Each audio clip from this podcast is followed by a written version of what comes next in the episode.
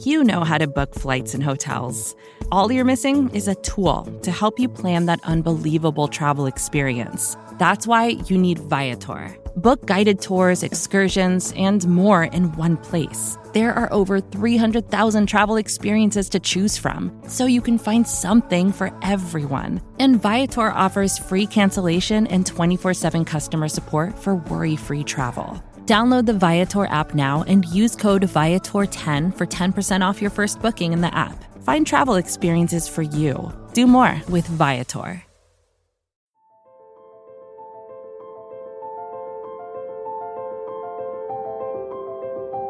Michael Kist.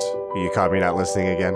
Benjamin Solak. You never listen! It's the Kist and Solak Show. Presented by SB Nation and Bleeding Green Nation.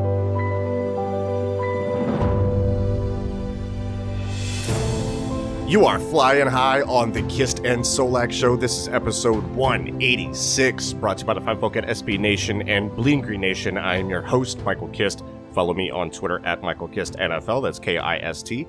As always, joined by the best doggone co-host in the game, Mr. Nine. Is it nine years or ten years now, Ben? Ten years. Yeah. No, as I come, I shared with somebody. You missed it. I got over it. It's fine. But yeah, whole decade, man. Imagine being sad once. Could never be me. Will never be me. Never had a bad day. Ten years. Benjamin Solak. Ben, brother, how you doing? Oh, I mean, everything is delicious. I'm home for the week, so I'm back in PA.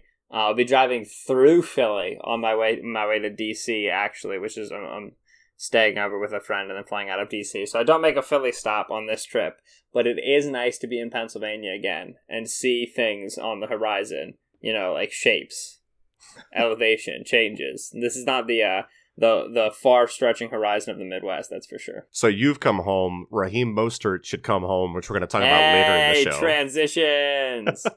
well, we're not going to talk about that yet. Uh, first off, I mean, this is like the the big news in Philly right now. So the DeSean Jackson saga continues after his sharing of a fake Hitler quote, and that's fun. And uh, several apologies later. Uh, also, Alshon Jeffery, Marquise Goodwin, and Malik Jackson. Malik being the most vocal in terms of his defense of Jackson and Farrakhan, who DeSean has promoted, which I vehemently disagree with, and is the entire reason I'm so skeptical of those apologies from DeSean. Uh, also, what's going on is DeSean liked a post stating that he shouldn't have had to apologize, which is the opposite of what the Eagles have asked him. And according to NBA player Stephen Jackson, the Eagles threatened to cut DeSean. Which he claims is more than what the Eagles did to Riley Cooper when he found himself under fire for some particularly disgusting and racist language, and we all know what that was. So there are a lot of layers here, and, and seeing as this particular part hasn't been addressed on this feed yet, Riley Cooper. Okay. So Stephen Jackson said that DeSean shouldn't have to apologize if Riley Cooper didn't have to. And I want to work through the timeline of how that went down back then. Uh, Mhm. At the time, the Eagles condemned Cooper's use of a racial slur. Cooper issued an apology. The Eagles fined him an undisclosed amount of money. What happened next was Chip Kelly and the organization had Cooper go to sensitivity training. They decided to keep him on the roster. And then he had a breakout year with over 800 yards and eight touchdowns in that next season. Then the Eagles extended him. So I wanted to clarify the timeline because it wasn't like, oh, he said the N word. And then a week later they extend him. And I'm not excusing it, by the way. I'm just clarifying the timeline. I'll also note that two notable players in that locker room at the time vouched for Cooper in Michael Vick and Jason Avant. My opinion of that is that in 2013, black players did not feel comfortable using their voices in the manner in which black players are using them in 2020, and it's not even close. And that's its own problem that may have contributed to the support of Cooper by those players. And I hope that we've seen a significant shift in that regard, like in the last seven years. And and to be fair, there were other players that did say that their relationship with Cooper would not be the same. But even that, I think, is a rather light statement compared to what would have been said for the reasons I just mentioned. And that's frustrating on its own level. Ultimately, the Eagles handled the situation poorly, in my opinion, and they set a flawed precedent. Does that mean that the Eagles should have cut Cooper? I don't know. But Stephen Jackson's portrayal of that situation is just factually incorrect. Now, does Cooper not being cut mean that DeSean Jackson should not be cut? No. Should DeSean Jackson be cut? Again, I don't think so. Mhm. Those two things aren't related to me. If you put a magnet on your own moral compass to excuse bad behavior due to past instances of bad behavior, you're never going to get anywhere. All you've done is lower the bar to the point where all is permitted. That does not excuse how the Eagles handled Cooper, which again was wrong, but the Cooper situation happening seven years ago does not exonerate DeSean. And you have every right to be upset with how the Eagles dealt with Cooper and how a section of the fan base banged the table for him and pretended to know what was in his heart with no possible way of knowing. But this is not and should not be, oh, my neighbor kicked a dog and got away with it, so I can go kick a different dog and be free of consequence. So where I stand with this right now is this is obviously, like I said, an ongoing saga. There are a lot of layers. There are a lot of different players getting involved. Here's where I stand. Racism against blacks should not be tolerated. Racism against Jews should not be tolerated. As I said, right now, I don't believe DeSean should be cut. But he cannot continue to fan the flames without the Eagles at some point saying that when you speak or tweet or Instagram, etc., you represent the Eagles. Represent the Eagles in a manner that does not tolerate racism and that takes accountability for your actions and that shows that you're genuinely about unity for all races, or we might have to make a decision and that means you might be cut. Whether DeSean meets that criteria to a level that's satisfactory for the Eagles is not my decision. That's on the organization to decide. But personally, I'm disappointed in how all of this has gone down and continues to unfold. And I'm disappointed in the rationale that some have applied to this fiasco. The main takeaway, of course, is courting Hitler is insanely stupid. Uh, ben, Yeah. anything to add there, or should we just get on with actual football? No, I think that right. Number one, if your organization is handling hate speech from a player in the same way in 2014 or the same way in 2020 as they did in 2014, was it 2013 with Cooper? 2013, yeah. 2013. That's bad. Yeah. Whether, regardless of what happened in 2013, good, you know, good response or bad response, if they have not changed the procedure, changed the people that they turn to for guidance, uh, uh, changed the the public face of that, and the private work of that, then in the last seven years, there's been a lot of work that's been done that's not that's fallen on deaf ears here. So I think it, it is very important that DeSean is not taken within the light of Cooper. That's one. Number two, this is really, really terrible. And this is really, really sad for so many levels and in, and in so many ways. And it's disappointing because, as with all things, it feels like you make one step of progress. Hmm. The awareness of, of the Black Lives Matter movement in the NFL, the awareness of the blackballing of Colin Kaepernick, the willingness to do more. And then you uncover a new problem, which is what is apparently a, a, a rampant, a widespread, a, a generally accepted anti-Semitic view among black athletes in the NFL and in the NBA. So it's it's disheartening, it's frustrating, and it's scary. That which applied previously in the times of black athletes saying that we need to have more respect for black lives and for the struggle of black lives applies currently when the Mhm. Jewish community asks that black athletes have a greater understanding and, and willingness to accept the truth of the struggles of the Jewish community and, and, and their perils in the past and in now, which is be silent, listen, be merciful, and learn.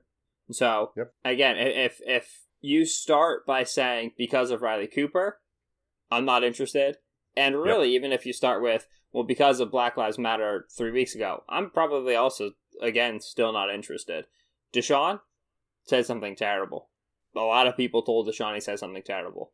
He apologized for it publicly. There are reports that he apologized for it privately to the leaders of the organization, Howie and Jeffrey Lurie, both of whom are Jewish. And there's reports that he's going to do further work beyond making just a public apology to make sure that he understands why what he did, what he said, what he shared was terrible. That's what's happening. Let it be. Hope that DeSean learns. Hope that through DeSean learning, Stephen Jackson and Malik Jackson, Marquise Goodwin learn. That's the power that we have. To be quiet, be merciful, be supportive, try our best to be understanding. Well said, Ben. So with that, let's move on to some actual on-field football. Ben, you wrote an article for bleedinggreennation.com asking the question, should the Eagles trade for 49ers running back Raheem Mostert, who is seeking a trade because the 49ers won't budge on paying him equal or around equal to the other higher paid backs on their roster, including Tevin Coleman, uh, which is something like 4.5 mil is, is what he's reportedly seeking. And the 49ers, by the way, currently lead the league in their expenditure on the combination of running backs and fullbacks with 20.2 mil on the cap this year at those positions hmm. combined. That's a lot of money. So you yeah, can see how much of that is Juszczyk. Yeah, Juice is making some money, brother, and he and I mean he's he's a doggone good football player that you can utilize in the passing game. So I don't hate it at all. Uh, mm. Mostert himself has two years left on his deal. He is set to make 2.5 mil this year. Uh, per PFF, he led the league in broken tackles during the 49ers playoff run to the Super Bowl, also led the league in the regular season in yards per carry with 5.6 a tote. Uh, ben, super talented back that I'd love to see as a one two punch with Miles Sanders and as part of a committee with Boston Scott as well. But the Eagles may have to wait for the price to drop, uh, uh either from a trade compensation front and or the financials, because those are obvious hurdles to clear right now. And as such, in the poll in the article that you wrote, 76% of the fan base had voted no to trading for Mostert because, I mean, what are we, Bill O'Brien? Come on. So, Ben, uh, your thoughts on this possibility? Yeah, so it, we, we start with this conversation. How much would you trade for and then pay a running back who will not be your primary running back? Right. right. With no names and no situation attached to it. That in and of itself is like, well, I'm not sending much. Like, I, I sent a fifth for Jordan Howard and Howard was my running back one for a period of time, and I think Howard's had a, a more productive career to this point than, than Mostert could claim to have, even with Mostert's success at the end of last season. So we're talking about a five. We're talking about a six. We're also going to bring, like you said, 2.5 million onto the cap in order to do this. And the Eagles' objective for pretty much since we learned that Corona was going to screw with future years caps has been to not spend money, right? Like Brandon Brooks goes down. Matt Pryor, you are up. Yes, Larry Warford is on the market. Yes, Matt Person was on the market, but we can't yep. be out here spending money, right? We want to roll over as much as we can of I think it's twenty four million dollars in cap space right now to exactly. limit. Right. The Eagles are second lowest in the NFL right now in cap space for twenty twenty one, in that right. they are currently fifty million over the projected cap ceiling. That cap ceiling's projection accounts zero None, not at all, for any lost revenue for coronavirus from the 2020 NFL season. I'm here to tell you that there will be lost revenue from the coronavirus for the 2020 season. So you expect an impact on future years' cap ceilings, as the cap ceiling is tied to the revenue of the league, which means that the Eagles could be more than 50 million in the hole, and very likely are more than 50 million in the hole. So they got to start making uh, planning as if they're going to be in legitimate cap hell not like the cap hell that Howie Roseman finagles his way out of, actual cap suffering. Right. Uh, for at least the next couple of years. So, Mostert, who is asking for more than the 3.5 million. I believe his request was to be at least the highest paid running back on the San Francisco roster, which is currently Tevin Coleman making like 4.9. So Mostert's right. looking for at least 5 mil from San Fran. Even if Philadelphia were to trade for him, they would not want to give him a pay bump uh, and they're not in a position to give him a pay bump. So the money is almost insurmountable. Now, if we pretend that's not real, Raheem Mostert's pretty good fit. Um, yeah, yeah, great fit. Uh, yeah, right. Yeah, for sure. I mean, the special teams uh, uh, ability and, and, the background, which Eagles fans already know about from his time here in 2015, means that he can stick on the depth chart with Boston Scott and Corey Clement, both of whom are also special teamers. He's got, as we saw, explosiveness. He can run outside zone stuff. The Eagles might be incorporating more outside zone because they brought in Rich Scangarello, who was Kyle Shanahan's passing game coordinator and does have some of that wide zone background to him. And now he's an offensive assistant with the Eagles. And so if they want to use more of those running concepts, and I wrote about all this, how much of the Kyle Shanahan offense will the Eagles steal? If they want to incorporate more of those running concepts, they know Mostert can be good at them. Whereas like Sanders and Boston Scott and Corey Clement, uh, they don't really have a ton of experience running those ideas. So it would make sense from a scheme perspective. It would make sense from a talent perspective. I would guess he would be running back two over Boston Scott. Uh, the the moment that he stepped in, and that would be his job to lose. So scheme fit makes sense. Football fit makes sense. Yes, the Eagles need another running back, or at least they think they do. The fact that you would have to give a pick to pay a guy makes him less enticing to me than a guy you would just have to pay, namely a Devonta Freeman or LeSean McCoy and Isaiah Crowell, who you could probably even get like Crowell or LeSean under the 2.5 million that Mostert would be even without the pay bump. Doesn't seem likely. Fits good. Very happy for Raheem, who I wanted the Eagles to keep on the roster in 2015. Yeah. Hope that he gets his money from San Fran. Not sure that he will. This is the most leverage he's had ever. Yeah. And, and it's, like none. yeah. Well, it's very funny because like his uh agent in the tweet was like this he led the NFL in yards per carry, right? And it's like Yeah. he did. And it's funny because Mostert's had four seasons in which he's had like one carry, right? Like he had like 17 carries last year. Yeah. Didn't lead the NFL in yards per carry then, but the one year he's got like 100 carries. He's like insanely efficient, which is not how that usually goes. Um, Yep. So yeah, Mostert was the Matt Breida of last year or this year, right? I mean, he was the guy that that Kyle Shanahan and that system made to look like a really good runner, and you don't blame him for trying to get his money now, but you also don't blame San Francisco for being like, we can make more of you because Kyle Shanahan's done it in the past, and he's probably going to do it again. So Yep. understandable that they're at an impasse there. I would love for a stupid team to trade for Mostert and pay him some money, not because Mostert's bad, just because that's not generally a good team building procedure. Um, just because I like Raheem Mostert, I want him to get paid. yeah, I, I agree. You can you can root for him and also say, mm, maybe maybe we won't go down, go down that road. I just realized two of the past three shows we have spent a lot of time on the running back position. Which is the Yeah, because they matter, Mike. do they? I don't know. Yes, no. I will just say, like you know, I'm I as you very well know, I'm not 100 percent on the let's give Miles Sanders all of the touches train. Hmm. And I'm also not very well in the like Boston Scott's a proven running back two train. So I would not. I'm very in on this idea of adding more talent to the running back Yes. room. I think that would be a good idea. Yeah, I agree. I like Raheem. I would love for it to be Raheem. I just the Eagles cap situation is suffocating right now. Yeah, I agree. It's definitely uh, prohibitive. So we'll see what happens. I doubt the Eagles make a move. It would be nice, but it all depends on the compensation, uh, both from the, the trade aspect and from the financial. So when we come back here on the Kist and Solak show, we're going to uh, we're going to focus on something that does matter, uh, which is analytics, and we're going to see how the uh, Eagles offense stacks up against the league in their leveraging of those analytics. That's coming up next here on the Kist and Solak show. Vacations can be tricky. You already know how to book flights and hotels, but now the only thing you're missing is, you know, the actual travel experience.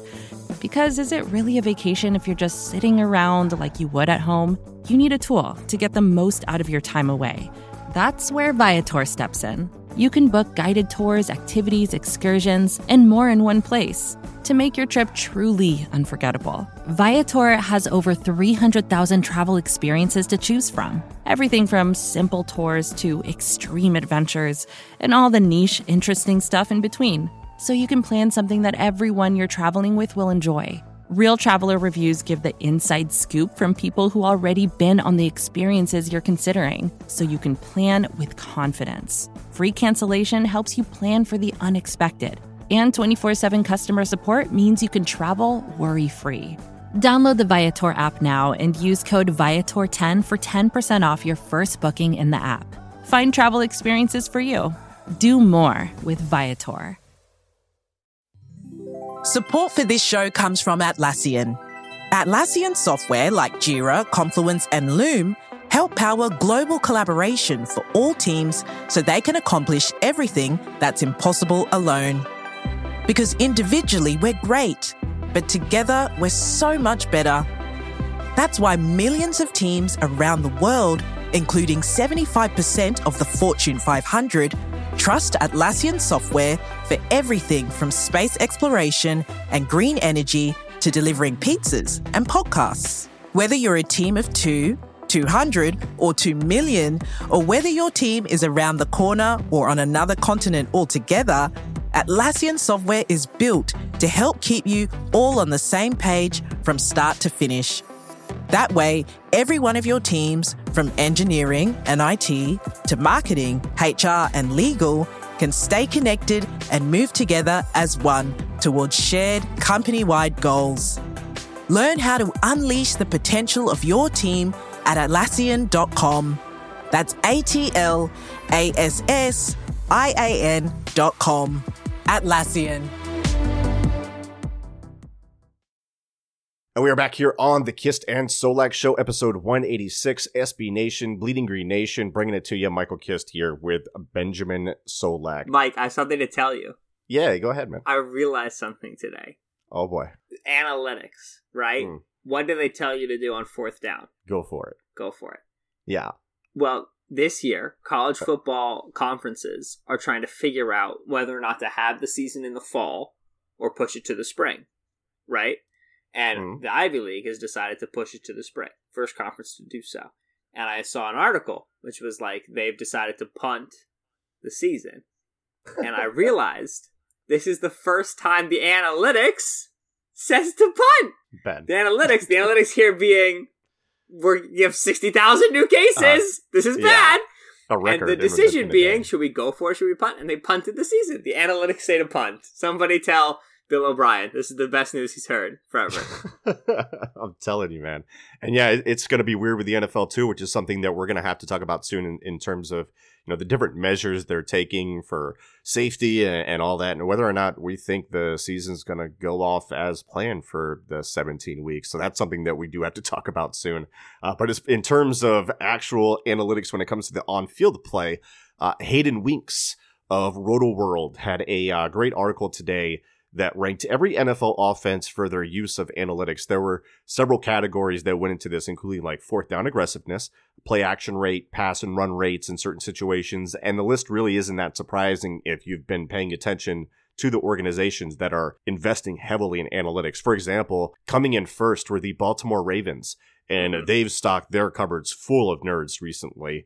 Uh, this ranking is despite having heavy, heavy run rates on early downs and while trailing, which are considered negatives, but are obviously more justifiable when you consider why they run with Lamar Yeah, the Jackson. Ravens had the first run offense that had like a positive EPA in like years or something, right? So like even the Right. running is analytics supported. yeah, it's just the construction of their offense, and it's very successful. So it's hard to argue with it. You know, that's the outlier right there. They were also first in fourth down aggressiveness, first in shotgun run rate, first in middle of the field pass rate, first in play action frequency, third in pre snap motion, and so on. So they scored very well in a lot of different categories that affects this ranking.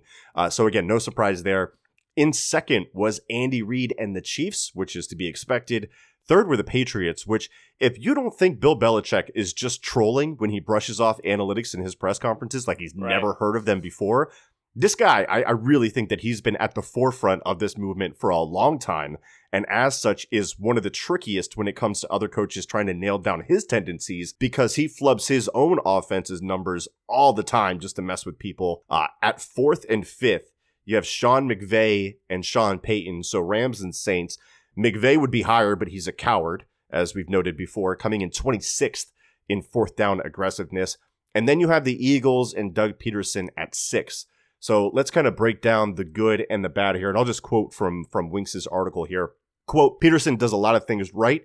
He's aggressive on fourth downs, where they rank second, uses play action at a higher rate, seventh, and lets his running backs find space by rushing to the outside, where they rank third, and from shotgun, where they ranked eighth. Still, there's room for some improvement. Of course, the Eagles' receivers' injuries affected this last year, but Philly shouldn't have been 31st in pass rate while trailing in 2019, nor should they have been using pre snap motion at the 26th highest rate. With more speed at receiver, Pederson could increase the Eagles' rankings in both metrics, which would vault them into tier one next off season. End Mhm. quote. And and I pretty much agree with this, Ben. This is something that we talked about throughout the season, and this happened before like the big rash of injuries hit. Obviously, DeSean Jackson hurt happened, you know, week after week one. But even in the early parts of the season where they weren't playing guys like Deontay Burnett, the Eagles were a very run heavy team in some weird Wow, situations. Deontay Burnett catching an amazing stray right there. Could have gone with Robert Davis, Shelton Gibson, Greg Ward. Though people would have been upset about that. Either way, just Yeah. poor Deontay Burnett. He caught that deep bomb against the uh, the Giants. Man, leave him alone. Good kid. Yeah. But obviously, it was something that surprised us. So it's not just the receivers. So we, when you're looking at what you want to see from the Eagles, I mean, this is something that we talked about before too. Adding pre-snap motion to give information to Carson Wentz before the snap, as far as coverage indicators and things like that, is definitely something that's high on the list. Ben, any takeaways from from this whole glut of information I just threw at you? Yeah, so I think the first thing I'd like to open up with is the acknowledgement that Hayden, who's a really good writer, really good follow, and, and is, is an important guy to follow, uh, that he makes in the top, which is this this paragraph that he has before he lists the guys. Uh, he says, I have to point out one more thing before we get to the rankings. There's a massive difference between an offense actually using analytics versus just having a scheme that's correlated with analytics. Because there is Hmm. a bit of like a circuitous logic here, which is that like the analytics likes things that in general give you more value per play, and they give you more value per play because they're more likely to win. And they make you more likely to win. And so the winningest coaches are also trying to, you know, like the best coaches are also trying to win a lot of games.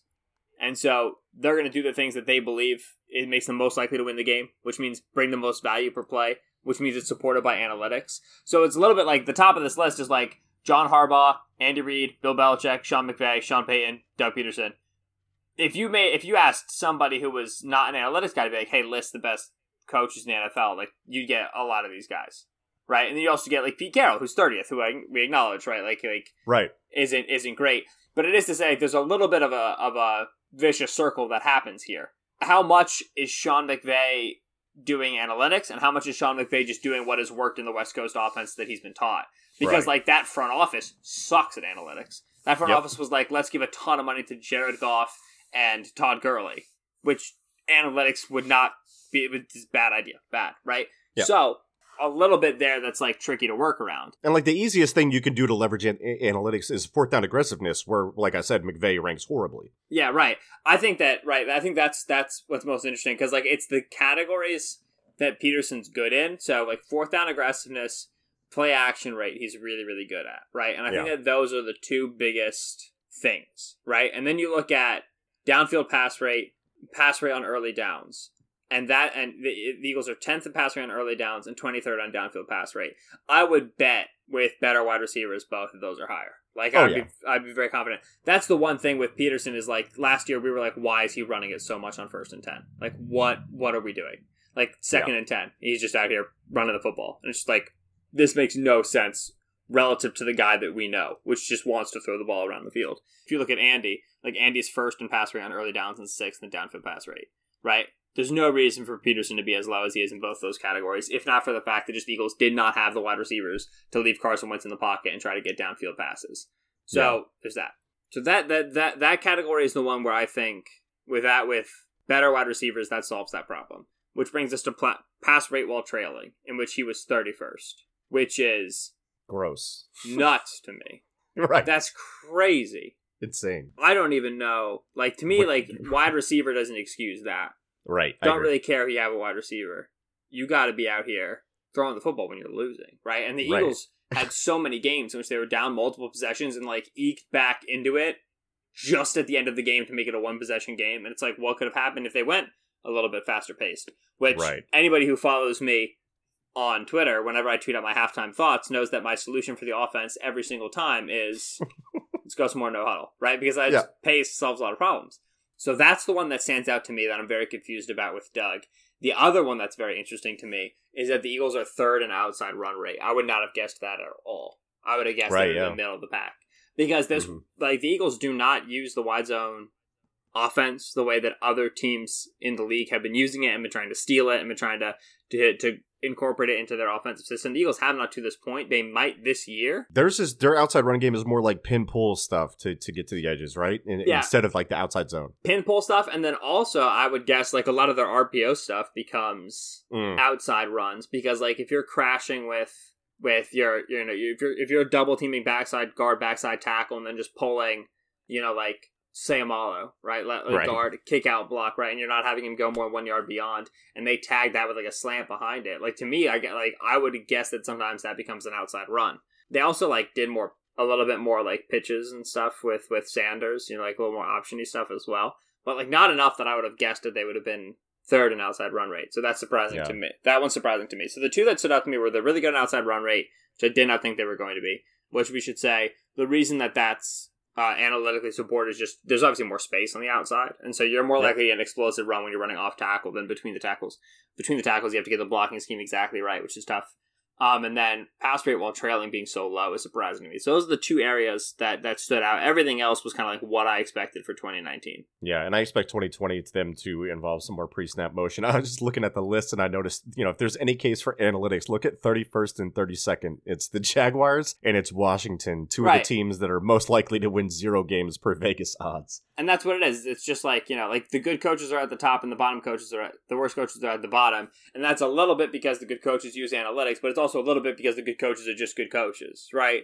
You know what I mean? Like, like again, like McVay, like even like Andy a little bit, where it's like Andy's always been nuts about passing. Are we sure Right. it's because the analytics department? I think it's because Andy's always just been nuts about passing, and Yeah. and like, and if Andy is like intuitively believed that's how he's more likely to win football games, all the power to you. All analytics is doing is using data to tell us algorithmically what's better for us for winning. A good coach is able to intuit, Right. infer those ideas before it even gets put in the data, right?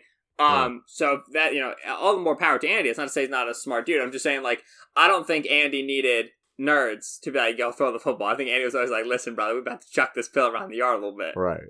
Like he he he likes six different cheeses in his mac and cheese, and then the analytics came out and said that you know six is a great number for mac and cheese, and he's just like, yeah, like that's just how it is.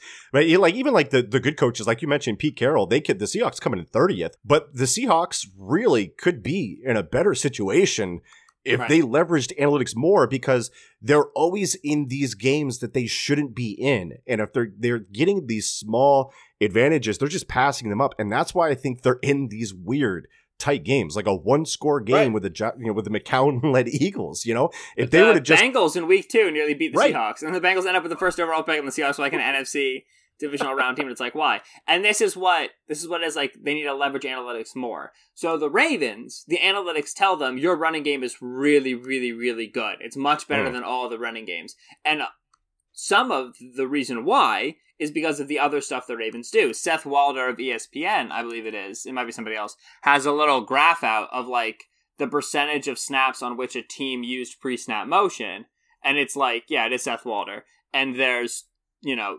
36 teams that used it between 0 and 5% of the time 45 teams used it between 5 and 10% of the time 6 teams between 10 and 15 8 teams between 15 and 20 and then there's one team between 35 and 40% of their snaps. It's the 2019 ravens right? So the offense the running game which analytics typically says you need to run less and pass more because passing is more efficient than running more likely to score uh, score on a drive.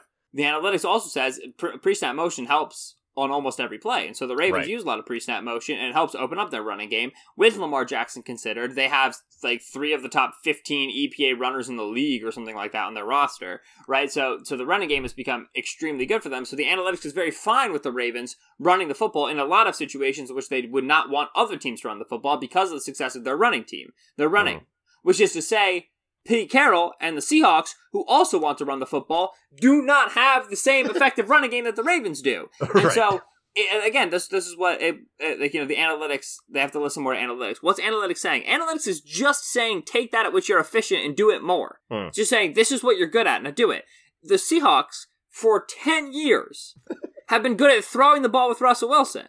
It's that they don't do it enough. It's that they want to do it more. And so this is you know people say like the Seahawks have, have been a good team for the last ten years. Yes, Yep. despite, in spite of, Right. regardless of overcoming the fact that Yep. they don't do what they're good at, what's making them win games enough. And so what Andy Reid intuits, I should pass the ball more, Pete Carroll is blind to. Pete Carroll, Hmm. I'm winning the game because I'm establishing the run.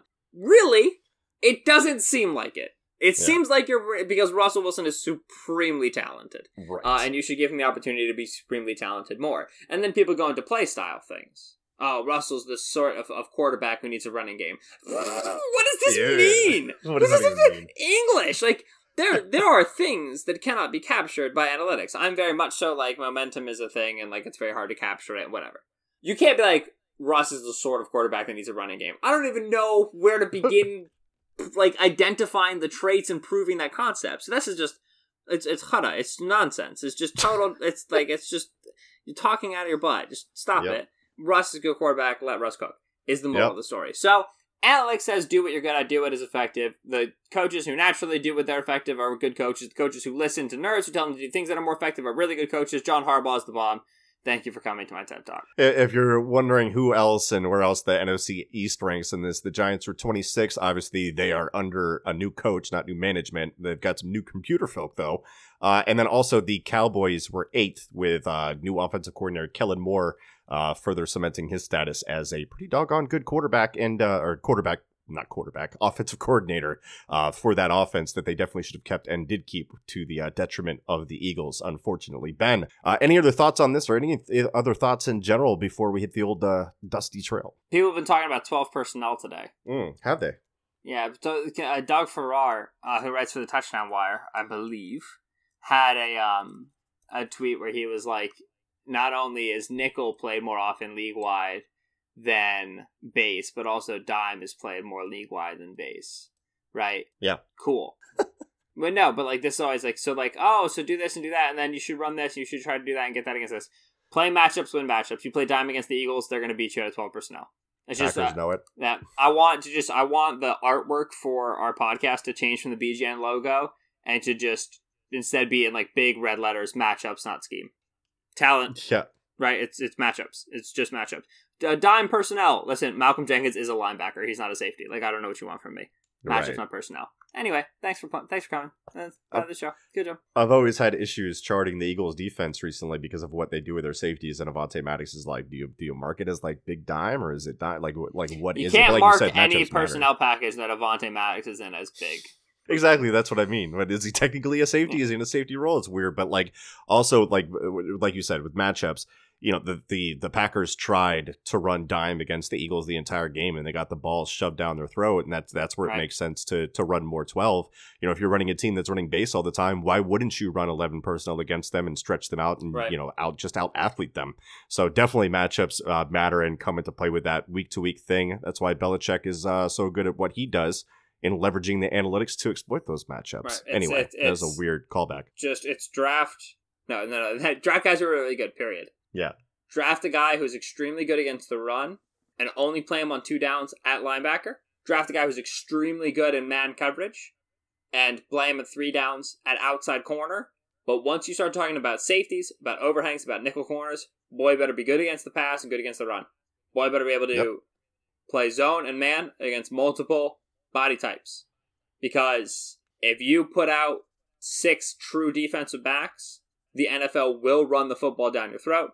If you put out three true linebackers, the NFL will hmm. pass the football all over your defense. Can you imagine three TJ Edwards out there trying to Right. trying to so cover it, the pass? it's, it's it's very like it's just like you know like this is matchups with the prevalence of the RPO, with the ability for quarterbacks to check at the line of scrimmage, with matchup nightmare with tight ends being such a huge part of the receiving game, with running backs being such a huge part of the receiving game. You cannot play a structured defense anymore. You have to be able to muddy the lines, and if not. Yep. We're gonna beat you up and down the yard. Shout out Gregg Williams. ben, that'll do it for the Kist and Solak show. Would you say goodbye to the gentle, gentle listeners? Yeah, guys, thank you as always for listening to the Kist and Solak Show here on BGN Radio. We do appreciate you swinging by. This was the DeSean Jackson, Raheem Mostert Analytics podcast. Three things that go together, just like peanut butter, jelly, and bread. Other kind of jelly. bread. Yeah, bread. There you go. Uh, your mouth, I guess. Yeah. Uh, you know, other famous trios.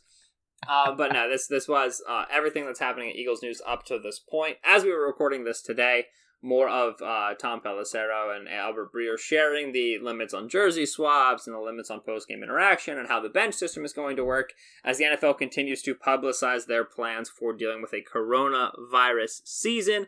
Uh, and obviously at Bleeding Green Nation, despite the fact that we don't have training camp to attend, uh, despite the fact that we may not have preseason games to cover, we continue to cover everything that is happening in the league and in Eagles news for you. So if you're not subscribed to the podcast feed, please go ahead and click that button on whatever app you listen to your podcast. If you enjoy the shows, please go ahead and leave a five star rating and a review wherever you listen to your podcast. He's been Michael Kist on Twitter at Michael Kist NFL KST. I've been Benjamin Solak on Twitter at Benjamin Solak. That's S O L A K. God knows what's going to happen next, fellas. So just whenever there's a podcast to be had, there'll be a podcast, and it'll be good. We all we got. We all we need. Fly, Eagles, fly.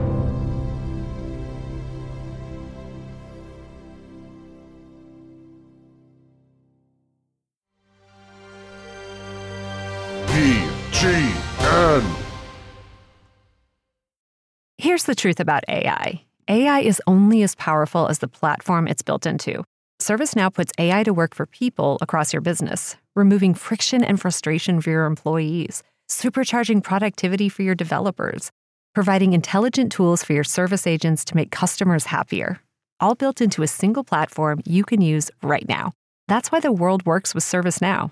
Visit servicenow.com/ai for people first thing in the morning, as soon as you wake up, the to do list starts. Does the car need gas? Hopefully, those leftovers are still good. Why did I get CC'd on Call mom? no. You can't escape the to do list, but you can make the most of your me time with a relaxing shower using Method Hair Care products. Try Pure Peace Volumizing, Simply Nourish Moisturizing, or Daily Zen Shampoo and Conditioner for daily use. All formulated with long lasting fragrances and are safe for color treated hair reconnect with the best version of yourself. Visit methodproducts.com to unleash your inner shower.